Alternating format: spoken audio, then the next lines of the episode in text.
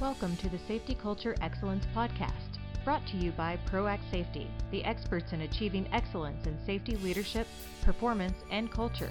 And now your host, Shawn M. Galloway. Fire hose safety. Have you heard the analogy that getting too much information at once is like trying to drink from a fire hose?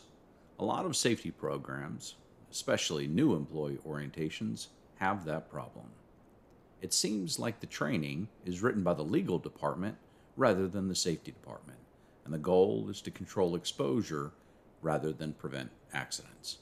Workers often come out of such training or orientations more confused than when they went in. Seldom does overload create focus.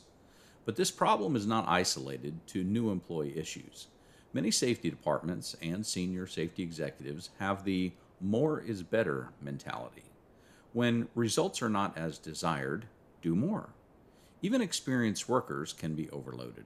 A senior executive recently told me, You can't be too safe. Maybe not, but you can do so much in the name of safety that it actually makes you less safe. World class performers in safety make their programs easy to remember and logical to use. Their slogans, if they use them, match their programs and create a call to action. Their training directly applies to the job and is presented in sequential order. Training is measured by knowledge retention and skill level, not by how many warm bodies are in a classroom or in front of a computer.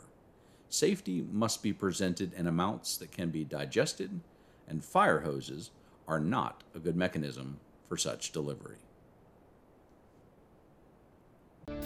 Sign up to receive our monthly newsletter, which includes our latest published articles, videos, blog, upcoming events, and the popular What's Wrong with This Picture game at proactsafety.com slash subscribe.